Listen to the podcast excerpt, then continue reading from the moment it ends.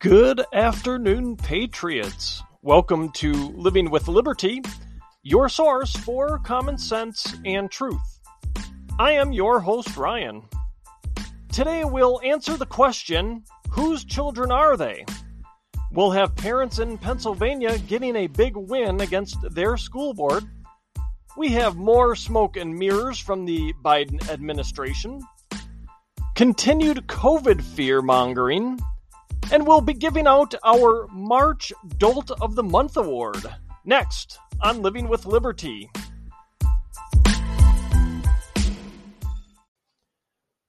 Whose children are they? That is the question we need to be asking ourselves. Really, it should be a reminder to ourselves, as the answer is they are our children. But in order for socialism and communism to take hold, they can't be our children. They must become the state's children. That is why there has been such a massive temper tantrum by the left and such vitriol hurled at parents who are standing up and defending their children. Children are the key to the kingdom if they can be kept uneducated, if they can be emotionally manipulated, if they can be convinced to blindly follow directions, then the left has the compliant population it needs to implement its dystopian utopia. In order to do that, they must confuse children. They must blur the lines between objective truth and fantasy. Children's individuality must be broken down, they must be dehumanized. In order to do that, their innocence must be taken from them. And that must be done at a young age. That is the reason for the overt sexualization attempts on our children. Children are easy targets because they are so malleable they blindly trust because they have not been jaded by life. It's the predator separating the weakest one from the herd principle here. Children don't know what they don't know. Children only know what they've been taught. And no matter how much the left screams and yells about systemic racism, about homophobia, children are are taught these things. Children are taught to hate. They are taught through the the, the so-called diversity, equity, and, and inclusion principles that they have to hate, that they must dislike somebody because of their immutable characteristics. That's what these things have been bastardized to accomplish it, to accomplish the left's uh, just taking over the minds of our children. So in order to implement socialism and communism the first target has to be the children and the uh, the parents have to be uh, they, they have to be basically humiliated. They have to be told that they are domestic terrorists for defending the hearts and the minds of their children. Now, adults are set in their ways and they an experience jades a person no matter how much how much you say I'm open-minded, I'm adults get to a point they have the experience, they become wise to the ways of the world. They become jaded in in certain instances. And because of that, the smart adults that that continue to think for themselves that learn from that experience they will question everything. So you can't go after the adults. The left cannot go after the adults because they will resist. We're seeing that now. So they attack the kids and they attack the parents to dehumanize both kids and parents so they can accomplish what they want to accomplish which is in, in um, um, implementing a an authoritarian form of government. Kids don't know what they don't know. They are told to respect adults in authority, so they blindly trust. They think they're being told something that is right and good and true, so they blindly follow that. And then they go home and tell their parents what they learned, and then they go home and tell their parents that their parents are wrong, that the values that those parents have been instilling their whole life are the wrong values. The whole operation is to keep children confused, to tell them girls can be boys and vice versa, because that dehumanizes them. It keeps them confused. It doesn't allow them to think for themselves.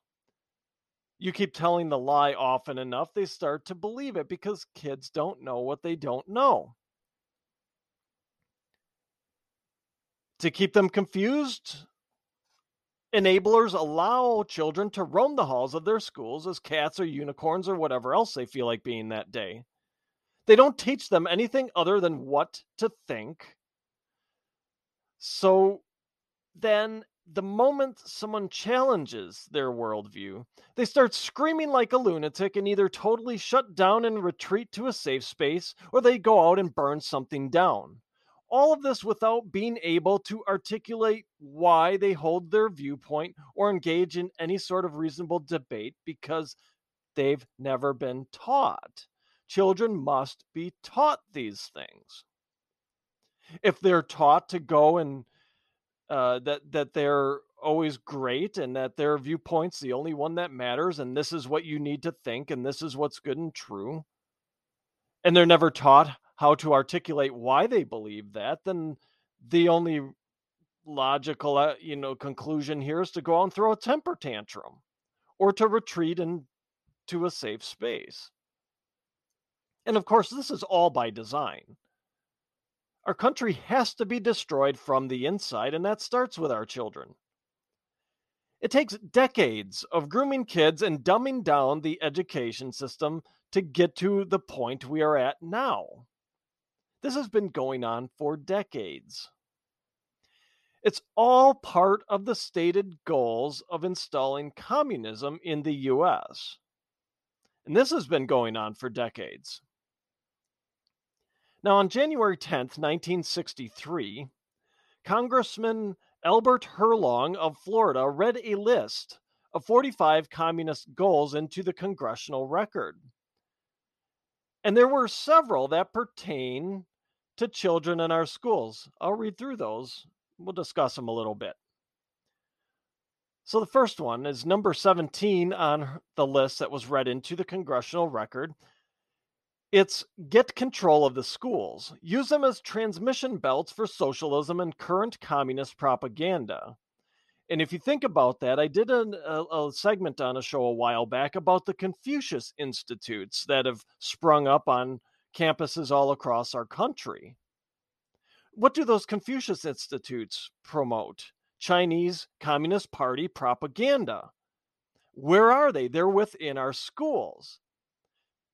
So they've essentially accomplished in in some form or fashion here number 17 on their goal list get control of the schools how big of a fight have we seen now anytime we go as parents and say this is propaganda you're not going to over sexualize my child that is in kindergarten with this crap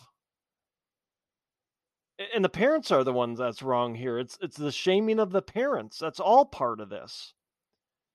And number 17 goes on, it continues with this. It says soften the curriculum. Common core anyone?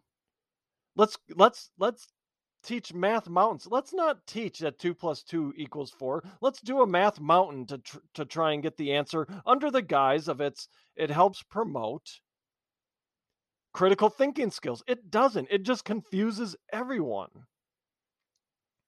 Math is objective. It, it, it's one of the things that it's an A to B direction. There's no going A to C to B in math.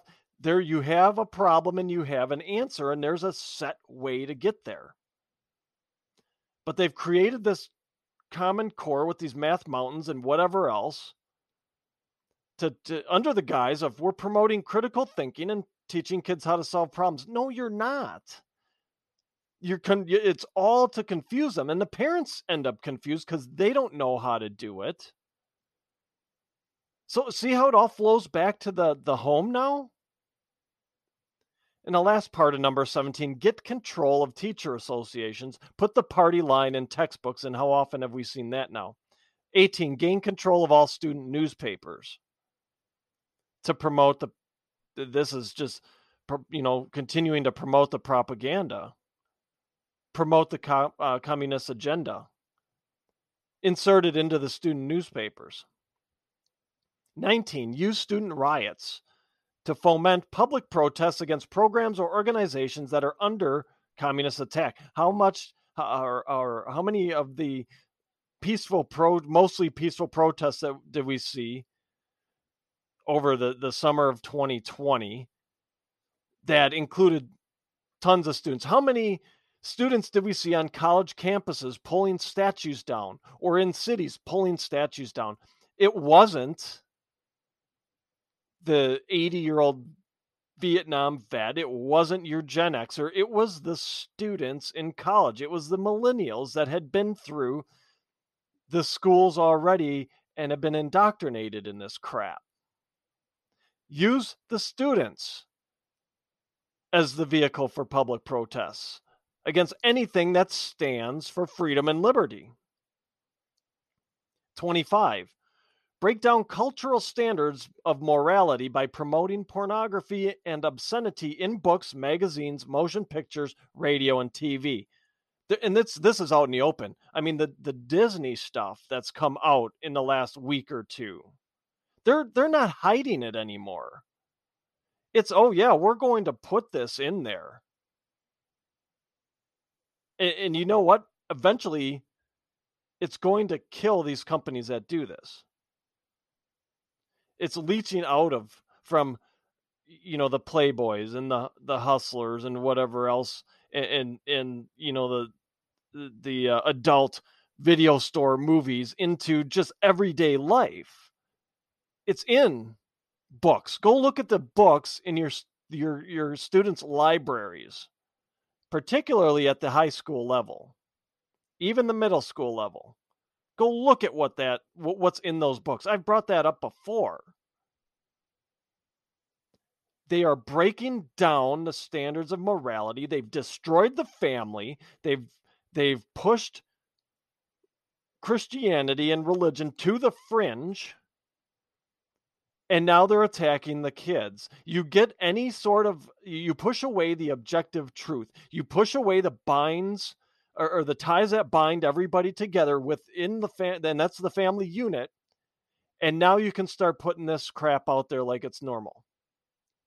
26% homosexuality, degeneracy, and promiscuity as normal, natural, and healthy. Again, go back to 25. You see that in the books, the the TV Eh, right down to Disney and their crap shows they have on for tweens and teens.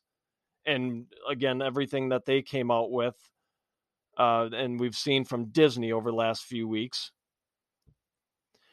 28, eliminate prayer or any phase of religious expression in the schools on grounds that it violates the principle of separation of church and state. So they've taken and bastardized what the separation of church and state means. They've found an activist judge that says, yeah, you can't do anything churchy in schools. That's not what the separation of church and state is. The separation of church and state says the church cannot rule the state. Think, uh, call it medieval England when the Church of England ruled. The the the um, uh, you know, Holy Roman Empire, the Catholic Empire, the church cannot rule, cannot be the governing body of the state, and the state can't put in place a national religion or a state re- religion when we're down to our state. That's what the separation of church and state is. It's keeping church and state separate as far as a governing body goes. It's not eliminating prayer or religious expression from the schools. You see how they take and they they have bastardized this over the the course of of decades now. How this so-called progressive thinking has leached its way in, has crept its way in, and pushed out everything that tied us together, the commonalities that tied us together, like family, like religion,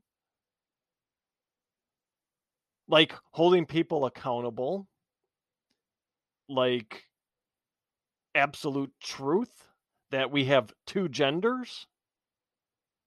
29. Discredit the Constitution by calling it inadequate, old fashioned, out of step with modern needs, a hindrance to cooperation between nations on a worldwide basis. 29 is the gateway to one world government. Our Constitution, the strongest one in the world, is a hindrance to the New World Order.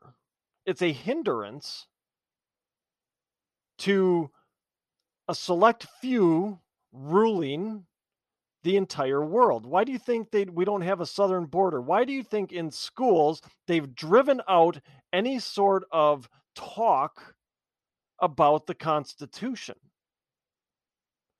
Any sort of teaching about the Constitution other than the cursory, yeah, we have a Constitution you know, here's the Bill of Rights. It doesn't teach kids what it actually means, the power that's that the the document itself holds and how it upholds their god-given rights. No, we just glance over it as a you know, maybe a, a one day topic and we throw a couple questions on the test. It's all a part to discredit it so we have open borders, so there's no uh, strong United States. And we tell kids that yeah it was it's a 250 year old document it doesn't do much for us anymore. What do you think that does? Plants the seed in a malleable child's mind that uh, that constitution it, it, it's it's against everything that i've been told i need to believe in it, it's holding me back from from doing what i want it, and that's the total opposite of what the Constitution stands for. The Constitution stands for allowing us to be free, allowing us to do what we want to pursue life, liberty, and happiness. But in order for communism to take hold, you it, the, the Constitution has to be discredited. You cannot have something that that says the government will uphold the rights of the people. You need to get people thinking that we need to get rid of this thing because it's it, it goes against our rights. It, it it wants to take our rights away. 31 belittle all forms of American culture and discourage the teaching of American history on the ground that it was only a minor part of the big picture. Again, you have to go after the culture. You have to tell kids that our culture is evil. Why do you think there's such a focus on our history and only the bad parts of our history? It's to discredit our founding, how we got to this point. It's to discredit how great of a country this actually is. And that uh, there's some good things that happen, but that doesn't matter. By and large, we're a racist homophobic country that doesn't want anybody coming into it. You have to attack the culture in order to implement communism. Number 40 on the list discredit the family as an institution. We've covered that already. Family is what ties us all together. That's the unit that provides safety, security, and a sense of self for the child. You have to get rid of it in order to break down the child and uh, get them thinking that socialism and communism is a good thing and that families suck. So you have to discredit the family as something much like the Constitution. It's an old and outdated concept. Free love. You can love who you love. You can do what you want. again, and and that's also part of the thing of uh, going back to confusing kids. Forty-one. Emphasize the need to raise children away from the negative influence of parents, and it's again the the parent. It's our children. They're our children, not the state's the state doesn't view it like that. The state views views it as these are our children. We need them to keep our power going. We need mindless drones to keep our power. We need to get them away from their parents. And how often have we seen this? Now, the Supreme Court has upheld cases about um, taking children out of out of the home without due cause, needing more than a suspicion of child abuse and neglect. But that's where that all came from. Why do you, child protective services? I'm not saying that we don't, you know, need it. We need to protect our children. But where do you think these things get born out of? It's these kinds of ideas. You get a lot of good people in these these jobs then that that by and large are doing what they should be doing. They follow up on reports of abuse and neglect, absolutely. But this is ripe for abuse. It's ripe for ideologues to say, uh, I, you know what, that parent's teaching their kid the Constitution. They're teaching them uh, to, they're raising them with good Christian values. We got to get them out of that home. And we have to emphasize that just just look sometimes at the you know the the contrast between your local municipality whether it be a county state whatever child uh, we call it i think department of health services here in wisconsin it falls under there it's probably various names elsewhere look at what their stated goals are and how they go about accomplishing them versus what your church might have versus what the Bible says you should do and how you should raise your kids. The state needs our kids to continue its power. In order to instill an authoritarian government, you need compliant people in order to get compliant people, you need to start training them when they are still moldable. That is why our children are the targets. We also have to be careful not to vilify all teachers and administrators when we're doing this. Yes, there have been problems in schools. We've all seen the videos. We've all seen uh, Project Veritas and that lunatic out in California who was admitted on camera, he's training up revolutionaries, who admitted on camera to give them extra credit, they have to go to my leftist bullcrap rallies.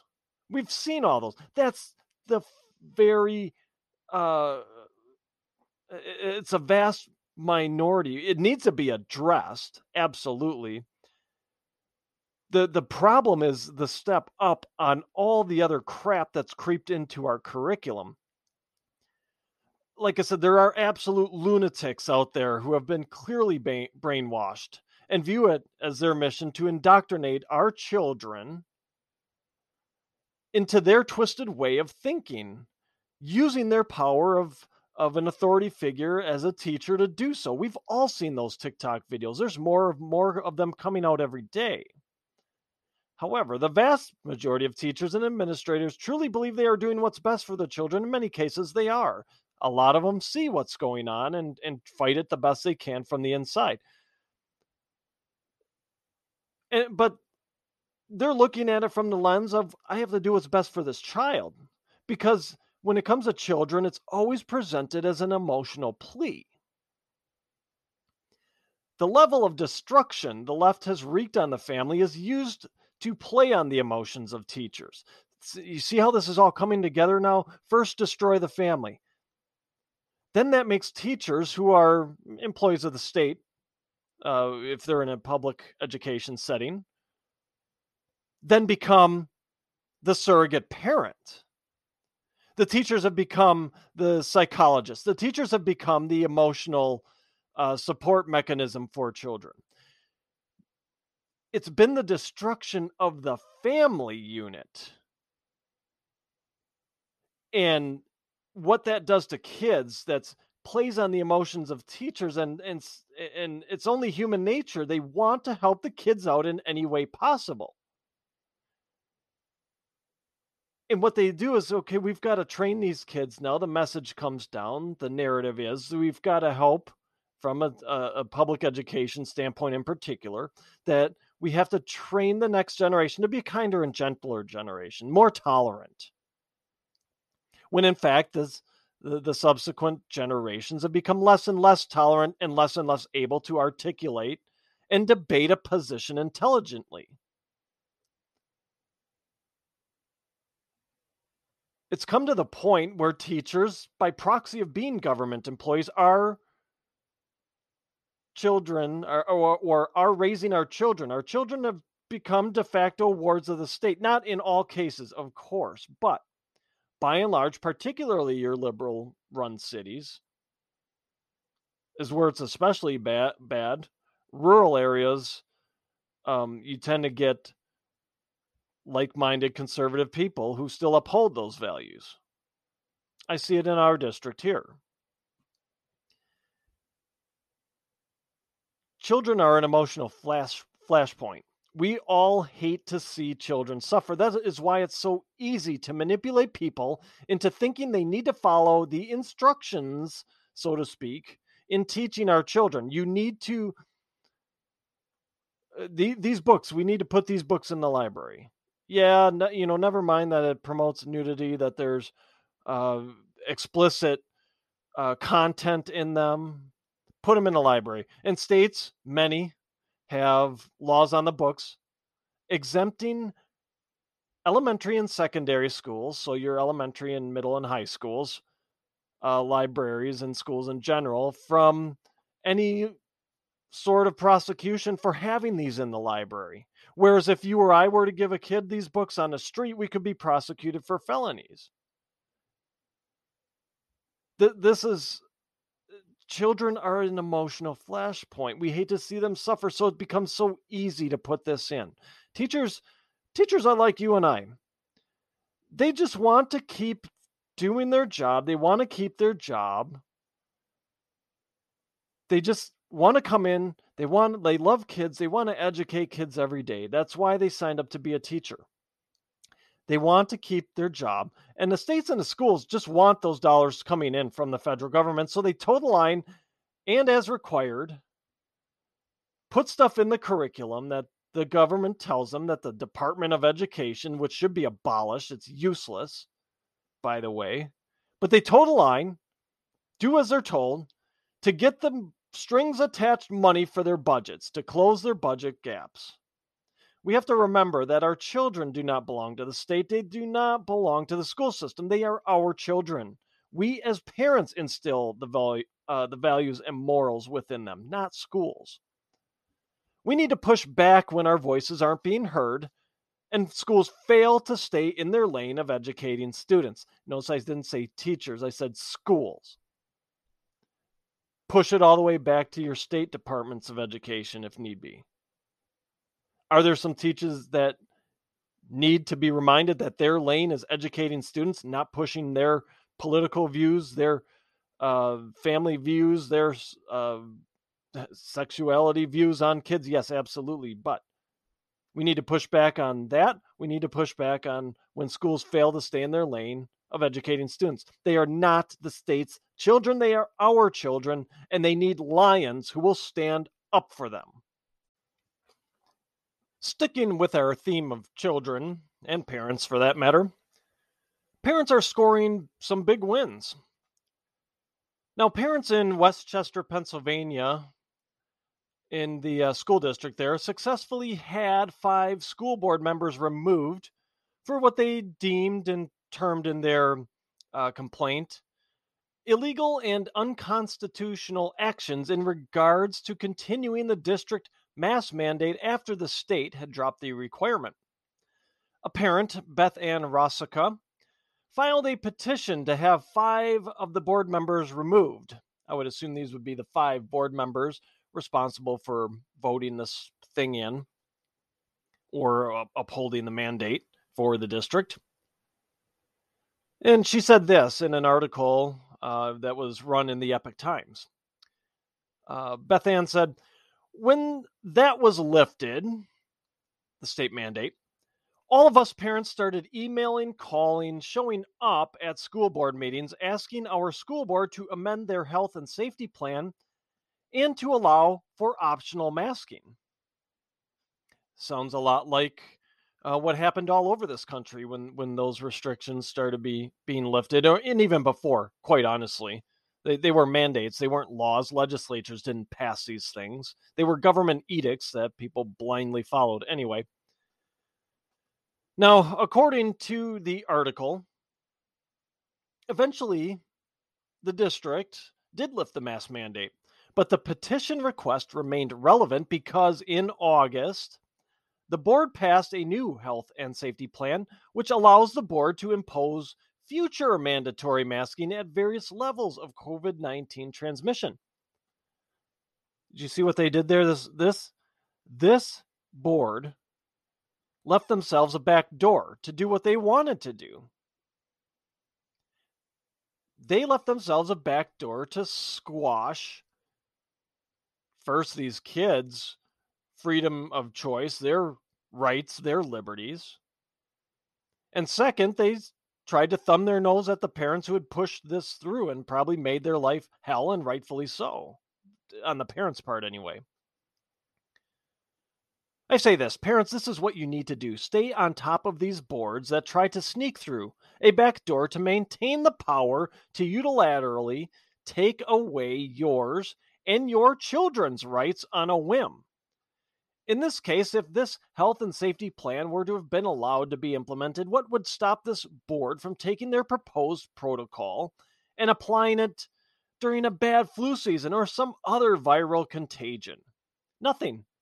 Once a precedent has been set, there's nothing stopping future incursions into our liberty and freedom. We've seen it. That's how we've gotten to the point we're at now. We never stood up and said, You are not going to do this. You give an inch this time, they take a mile the next time.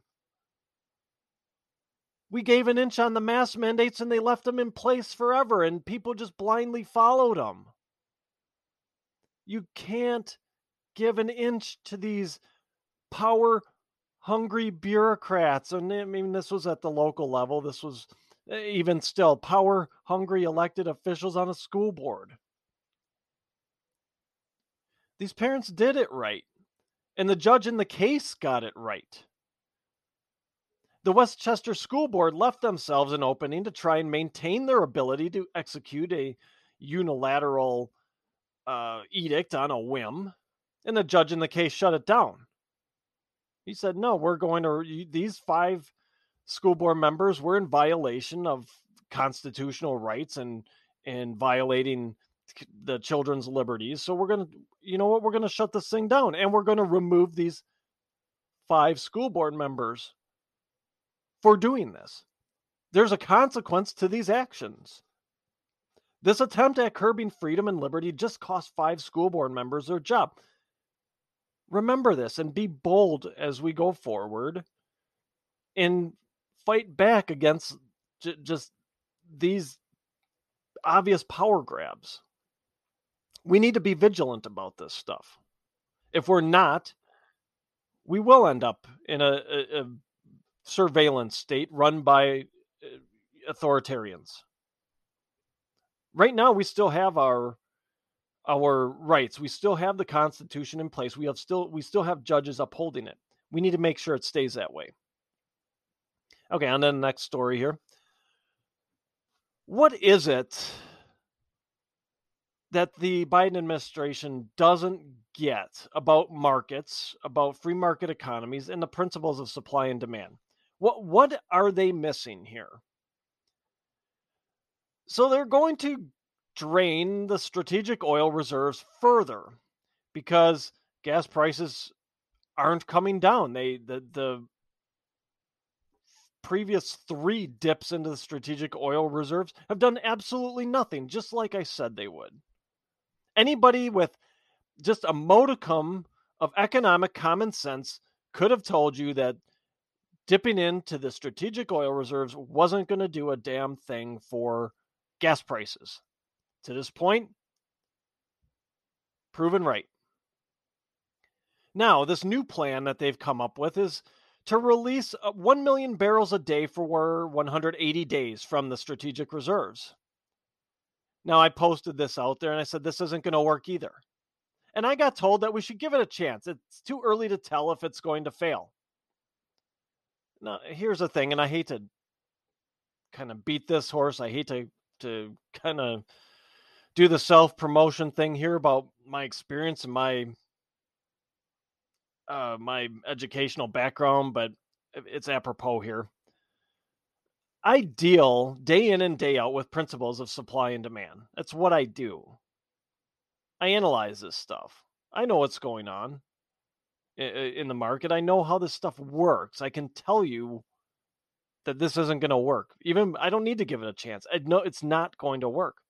I mean, I, I I have I don't know three or four economics courses under my belt over the course of uh, you know getting my degrees. I, you know, I hate to even mention that I hate to even mention that. Oh yeah, look at me. I've got econ- I've taken economics courses. I've got a business degree. I deal in supply and demand. But I, like I said, I feel it's important to establish what I know, what my experience is, what my training is to the conversation, so you can be confident that I know what I'm talking about here. We have had three previous releases from the the strategic reserves that didn't move the needle on prices, even though this person that that said, let's give it a chance, told me, well, it worked last time. Two cents is not a significant moving of price.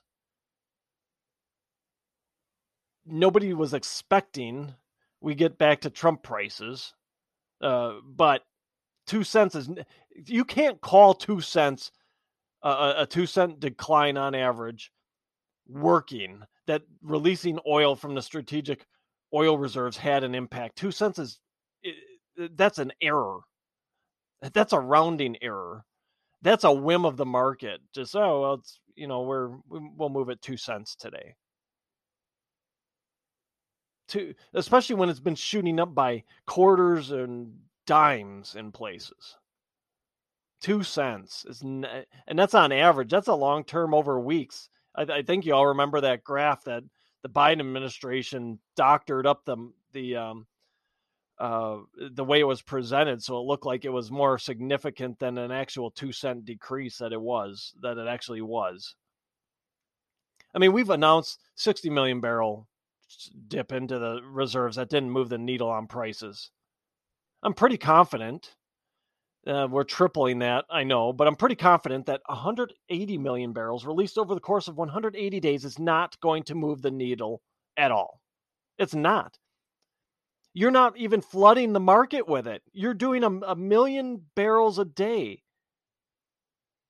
What is that going to do? Nothing.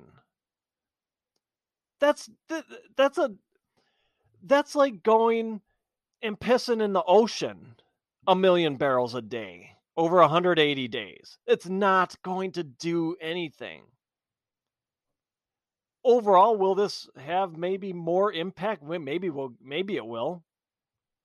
Will 180 million barrels over 180 days? It, maybe, maybe, maybe the average decreases a nickel then. At the end of the day, though, it, it's honestly, it's not going to provide any meaningful relief at the pump. And here's why the average, and the emphasis here is on average consumption in the US is 20 million barrels of oil per day. That's the uh, so that means it could be 18 one day, 22 the next. It could be 18 for the the you know first quarter of the year and then 22 for the next quarter. It's an average. We're heading into summer and it's that's typically a higher consumption season for gasoline, which means more consumption of crude oil, which means we're going to probably be using more than 20 million barrels of oil a day. The proposal here is to release nine days of supply over the course of 180 days. What the hell do you think is going to be accomplished with this?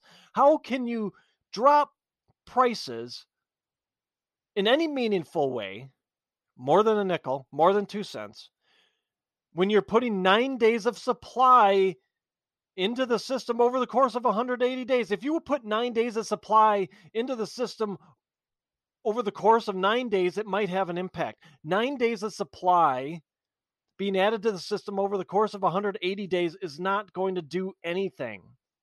Now, here's another reference point. Over that 180 days that they're going to release from the strategic oil reserves, we will consume 3.6 billion, billion with a B, barrels of oil. Tell me again how 180 million barrels over the course of 180 days is going to impact anything. We will not see any noticeable or meaningful reduction in gas prices until there is proof of a sustained supply of crude oil behind the release the supply is not sustained. In order to drop prices, you need, in a speculative market like oil, you need to have visibility to a sustained supply backing up whatever you're doing, in this case, releasing strategic oil reserves. We don't have that. We're just going to release some oil and we expect prices to drop because we put more, more oil in the system. It doesn't work that way that oil's that's a finite amount. We're not pumping anymore. The Keystone isn't getting restarted. The outlook on supply isn't there for for the market analysts to say yes, we're going to need to start trading this at a lower price because there's going to be a flood of, of oil on the market. It's not there. And then to do this over the course of 180 what are they doing? I'll tell you what they're doing in a minute but first think about this. How do opec countries fund their governments? With oil money what incentive do they have to increase production and we all know that you know we've gone to a few handouts saying give us oil and they've told us to go to hell what incentive do they have to increase production with prices where they are right now and little to no drop in demand Again, simple supply and demand. Demand is there, prices are high with and the demand's still there with a high price. Well, you know, we don't need to do anything then. We're getting paid. We're closing our budgets as an OPEC nation. Cl- or closing the, the holes in our budgets. They have no incentive whatsoever right now to increase output. None. OPEC isn't inclined to increase their output. They're getting paid. They're making money hand over fist. In fact, like I said, a couple of members told Uh, the Biden regime to go pound sand when they came begging for oil output increases. OPEC knows where you know where we stand and where we are energy wise right now. Some hate, some of them hate our country. Some of them merely tolerate us, but they are all, all of them are relishing right now the opportunity to stick it to us with high prices. Consumption's not going down so there's no reason for them to to do things to lower the price. Now, here's what this is really about. Eh, eh, and again, eh, not to belabor this point, but trying to give the appearance and increasing supply through the use of the strategic oil reserves isn't going to get oil prices moving. The analysts for commodities markets see there's no increase in supply relative to consumption behind the finite amount being released, prices are going to stay where they are. And th- uh, at this point, no one was expecting a return to Trump era energy prices. We have to restart our own production on a large scale to do that. And until we show the markets that the U.S. will issue permits for wells on productive land, the, the price is going to stay high. Take it to the bank. What this is, it's nothing more than another smoke and mirrors show by the Biden administration in an election year. Don't forget what year it is. In an election year to try and give the appearance that they are doing something about high energy prices because the Democrats know they're going to get routed in November. That is what this is. That's, oh, look, we tapped the strategic oil reserves. We took uh, whatever we're up to now 300 million barrels out. Now, if you think I'm being some sort of partisan hack about this, think about it for a second. Think about the timing on this. 180 days is six months. The Biden regime is planning to start their releases in May, which puts them finishing up when? November. Try to deny it all you want. This is another failed attempt by the worst presidential administration in U.S. history to try and solve a problem it created. Biden and oh, Biden, eh, jeez, Biden is making Obama and Carter look like Washington and Lincoln here. That is how historically bad this administration is. They go and screw something up, and then they try and make it look like they had the solution and fixed what they screwed up. Only the screw up, the, the solution is worse than what they did to screw it up in the first place. Uh, uh, just unreal. This is all about the election in November. This has nothing to do with lowering gas prices.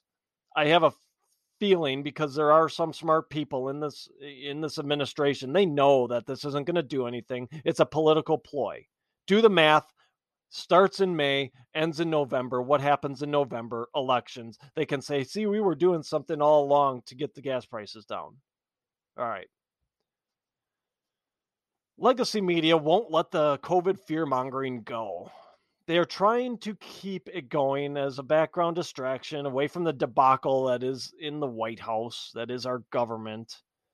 I have an AP article here about COVID and animals being the next frontier in the fight. Now, this article is titled Into the Wild Animals, the Latest Frontier in the COVID Fight by Laura Ungar. Researchers are trying to figure out how and how much animals are spreading the coronavirus. I'll read a few lines from the story here. They're kind of good for a chuckle. Uh, here's the first one. It says this Scientists are concerned that the virus could evolve within animal populations, potentially spawning dangerous viral mutants that could jump back to people, spread among us, and reignite what for now seems to some people like a waning crisis. All right. Um, this thing's been dying for a year. Just the rest of the world caught up with some of us here. All right. Anyway, and then there's this beauty that should and probably will get me flagged for misinformation, but it won't. The coronavirus pandemic has served as a stark and tragic example of how closely animal health and human health are linked. While the origins of the virus have not been proven, many scientists say it is likely uh, to have jumped from bats to humans either directly or through another species that was being sold live in Wuhan, China. All right. Believe what you want. That's the great thing about this country, right? And then this last one, this one will give you a good chuckle, I think. And fair warning on this one swallow whatever you're drinking first. All right, ready? Here we go. To minimize the risk of exposing animals to COVID, the men, these are the men that are testing the animals, are fully vaccinated and boosted and get tested frequently. you can, oh, we can't make this stuff up. Hollywood couldn't write this. Uh, so much science to follow here. Where do we start? Now, I fully acknowledge the possibility of vi- animal virus reservoirs. We've seen it before. It's happened before. It will happen again. But how did it get to the animals? How does it get to animals? I don't know. Eh, maybe it's getting to them this way. Humans jabbed with a leaky therapeutic injection that go about swabbing bear noses. Maybe that's how it gets to the animals. That might be a good start. I don't think it's the trash pandas that are going through your garbage on bin day because it's already been well established that the virus doesn't do well or spread effectively on surfaces. Thinking we're probably all right there. And from what I see, there doesn't seem to right now be any consensus on where the virus originated from. I think we still have two separate and distinct camps. We still have those who say it jumped from the wet market to people, from the bats there to the people.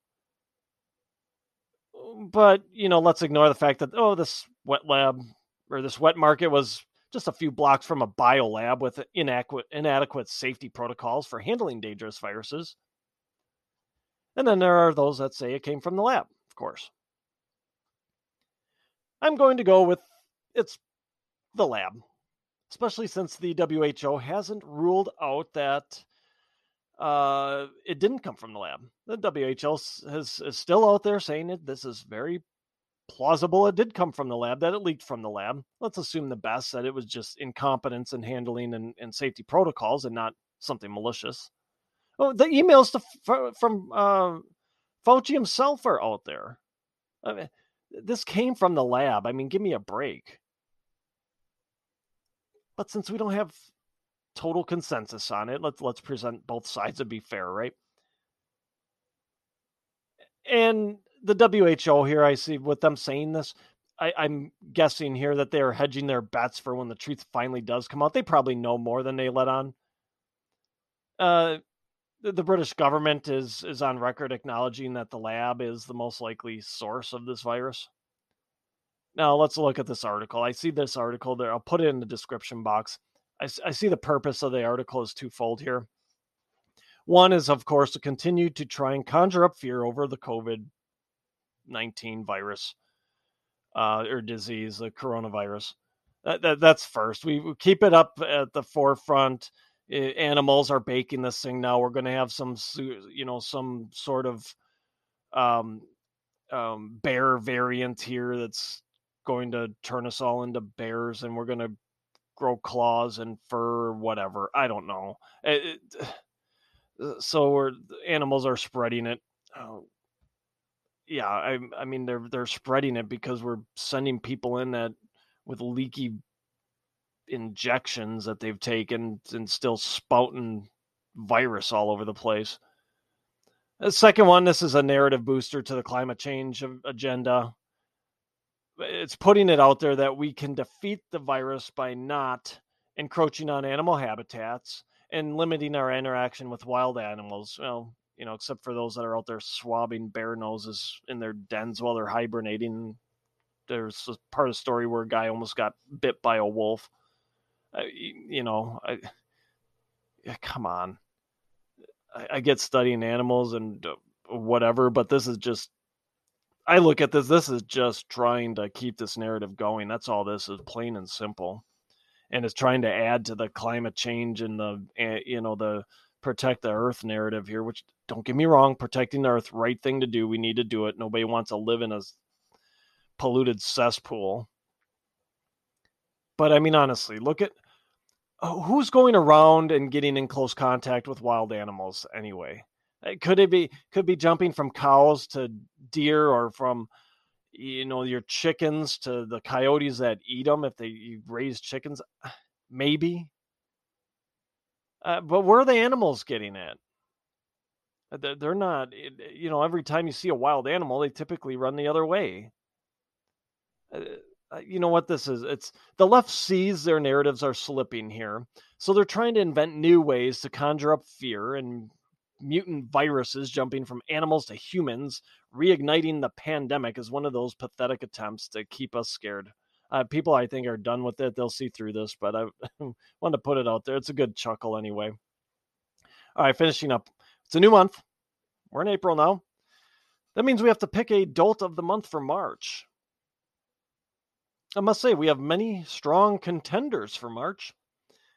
I would say Putin rolled into March as the front runner. But as is wont to happen, American Hollywood types and political figures would not be denied strong consideration themselves. So we have Stephen Colbert and his not caring if gas hits $15 a gallon since he drives a Tesla and you know, also makes what, $15 million a year? We got we, we've we've got his little rant on that. He said, "Shut up, plebeian, and get a Tesla." then you won't have to worry about gas prices. Now we'll just worry about what my electricity bill is from charging my Tesla and the extra uh, mercury and soot and ash and whatever else being spewed into the atmosphere from the power plant sending electricity to my house and everybody else's who've plugged in their Tesla on, on a mass scale and overload the grid and cause a plant to have to increase electricity production. Now, you but you know, we're not going to think about that. No, just just get your Tesla plebeian. I don't care if you don't make $15 million. Just get a Tesla. All right, we have Ketanji Brown Jackson entering the race here for Dolt of the Month with her not being able to answer a simple question because she felt she was not credentialed enough. I'm not a biologist, she said.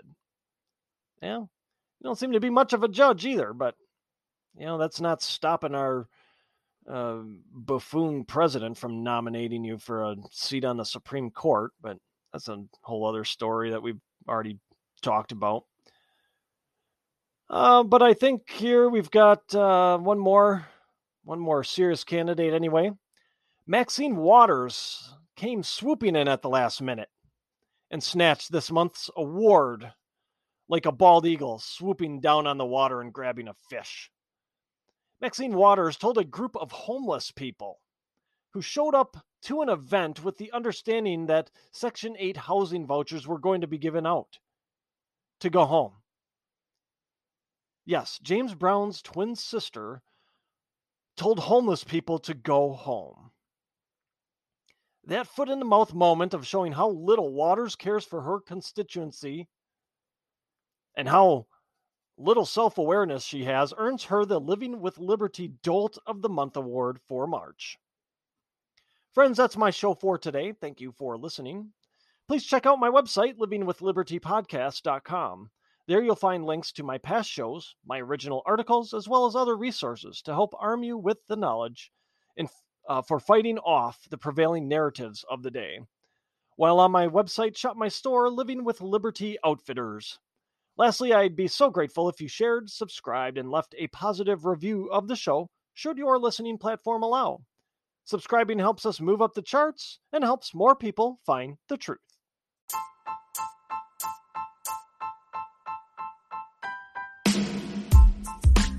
I appreciate you spending part of your day with me. Please help us spread the truth by sharing my show and website with friends and family, as well as on your social media accounts. My website is livingwithlibertypodcast.com. Also, let's connect. Follow me on Parler. My handle is at livingwithliberty. You can also email me. The address is ryan at livingwithlibertypodcast.com. Liberty isn't a given. We must fight to protect it. Working together, we will do exactly that. Until next time.